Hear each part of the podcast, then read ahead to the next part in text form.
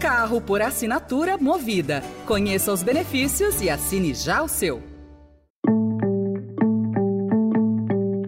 Olá, começa agora mais uma edição do Notícia no seu Tempo, um podcast do Estadão para você ouvir as principais informações do jornal. Esses são os destaques do dia.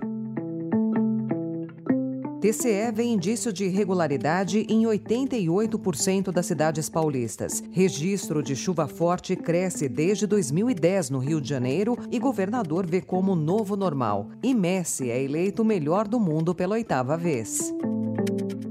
Hoje é terça-feira, 16 de janeiro de 2024. Estadão apresenta Notícia no seu tempo.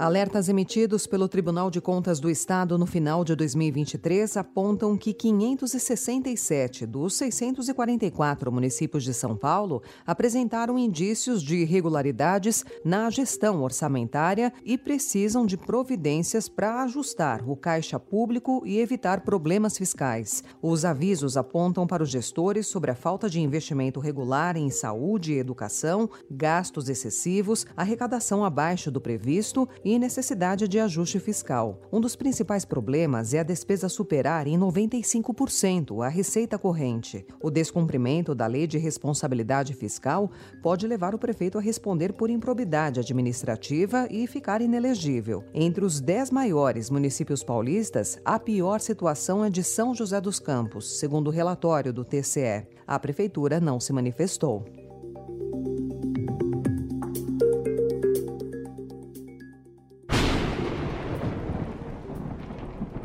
No Rio de Janeiro, a frequência de chuva intensa na cidade, como a que deixou 12 mortos na capital e na Baixada Fluminense no fim de semana, tem aumentado nos últimos anos. É o que aponta um levantamento feito pelo sistema Alerta Rio, que é o órgão de previsão meteorológica do Centro de Operações da Prefeitura. Sob críticas, o governador antecipou o fim de suas férias, voltou ao Rio e culpou o novo normal climático pela situação. Realmente foram fortíssimas chuvas e a gente continua firme nesse, nesse trabalho de continuar evoluindo para quem sabe chegar o dia que você não tenha mais ninguém que, que perca a vida em decorrência de, de, de chuva.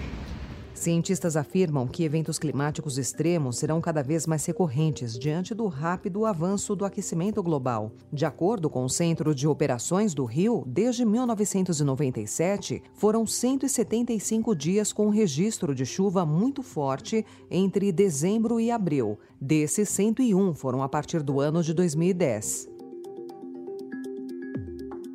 A prefeitura tem afirmado que aprimorou seus protocolos de resposta a tempestades. Segundo o governador, há entre 500 e 600 pessoas alojadas ou desabrigadas, mas o total ainda está sendo contabilizado.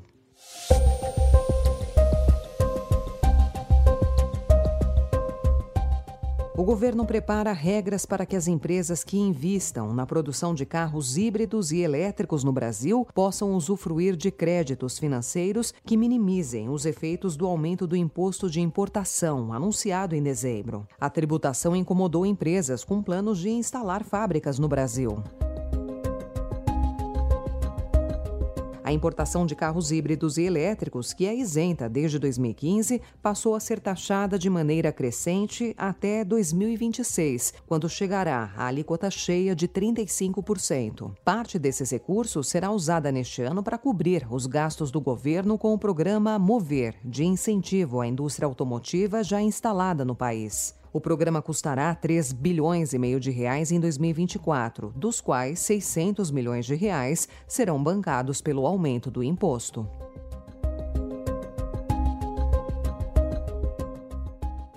Mas não é só isso, nós temos que fazer uma discussão profunda sobre o anexo C quando foi feito Itaipu, quando foi feito o tratado, se estabeleceu que ao vencer o acordo, 50 anos depois, nós iremos fazer uma revisão do anexo C. E eu tenho muito interesse que isso seja feito o mais rápido possível e que a gente possa trabalhar para apresentar, tanto ao Paraguai quanto ao Brasil, uma solução definitiva de novas relações. E terminou sem acordo a reunião entre o presidente Lula e o presidente do Paraguai, Santiago Penha, ontem em Brasília, sobre a revisão das condições financeiras de venda da energia gerada pela usina de Itaipu. Depois de uma reunião de quase cinco horas no Palácio do Itamaraty, Lula reconheceu as divergências, afirmou que o assunto será rediscutido e prometeu buscar uma solução rápida em reuniões futuras.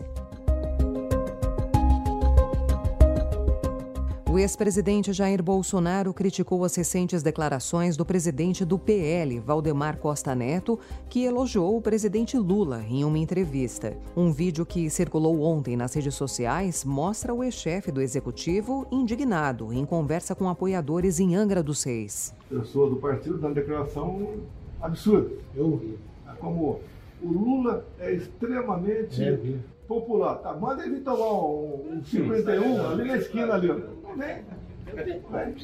Na entrevista concedida por Costa Neto ao jornal O Diário, o presidente do PL disse que Lula tem prestígio e Bolsonaro carisma e acrescentou que não há comparação entre o petista e o ex-presidente. Depois da repercussão, Costa Neto se defendeu e disse ser leal a Bolsonaro e fiel a seus princípios.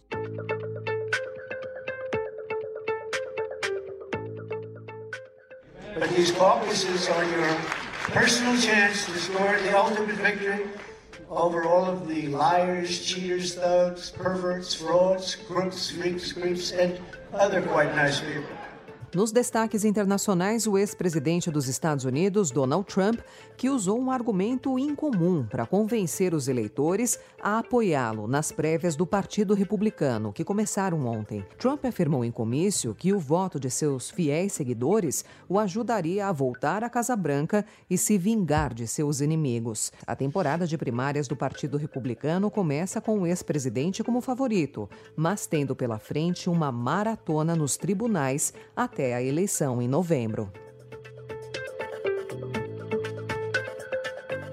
Em Portugal, o presidente Marcelo Rebelo de Souza assinou ontem o decreto que confirma a dissolução do parlamento e a convocação de eleições legislativas para 10 de março, após a renúncia em novembro do primeiro-ministro, o socialista Antônio Costa. Portugal se arrasta em uma crise política desde o início de novembro, depois de uma série de detenções que levaram ao indiciamento do chefe de gabinete de Costa e do seu ministro das Infraestruturas, João Galamba, em um caso de tráfico tráfico de influência. Na ocasião, Rebelo de Souza já havia anunciado a decisão de dissolver o parlamento.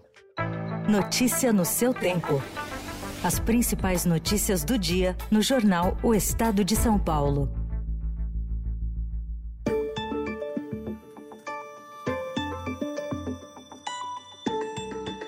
Lionel Messi continua batendo recordes. Ontem, o argentino foi eleito o melhor jogador do mundo pela oitava vez por seu desempenho na temporada entre 19 de dezembro de 2022 e 20 de agosto de 2023. Ederson foi eleito o melhor goleiro e Pepe Guardiola o melhor treinador. A atacante Marta, seis vezes ganhadora do prêmio de melhor no futebol feminino, foi imortalizada pela FIFA. Essa foi mais uma edição do Notícia no seu Tempo, com apresentação e roteiro de Alessandra Romano, produção e finalização de Felipe Caldo. O editor de núcleo de áudio é Manuel Bonfim. Você encontra essas notícias e outras informações no site estadão.com.br. Obrigada pela sua escuta até aqui e até amanhã. Você ouviu Notícia no seu tempo. Carro por assinatura Movida. Conheça os benefícios e assine já o seu.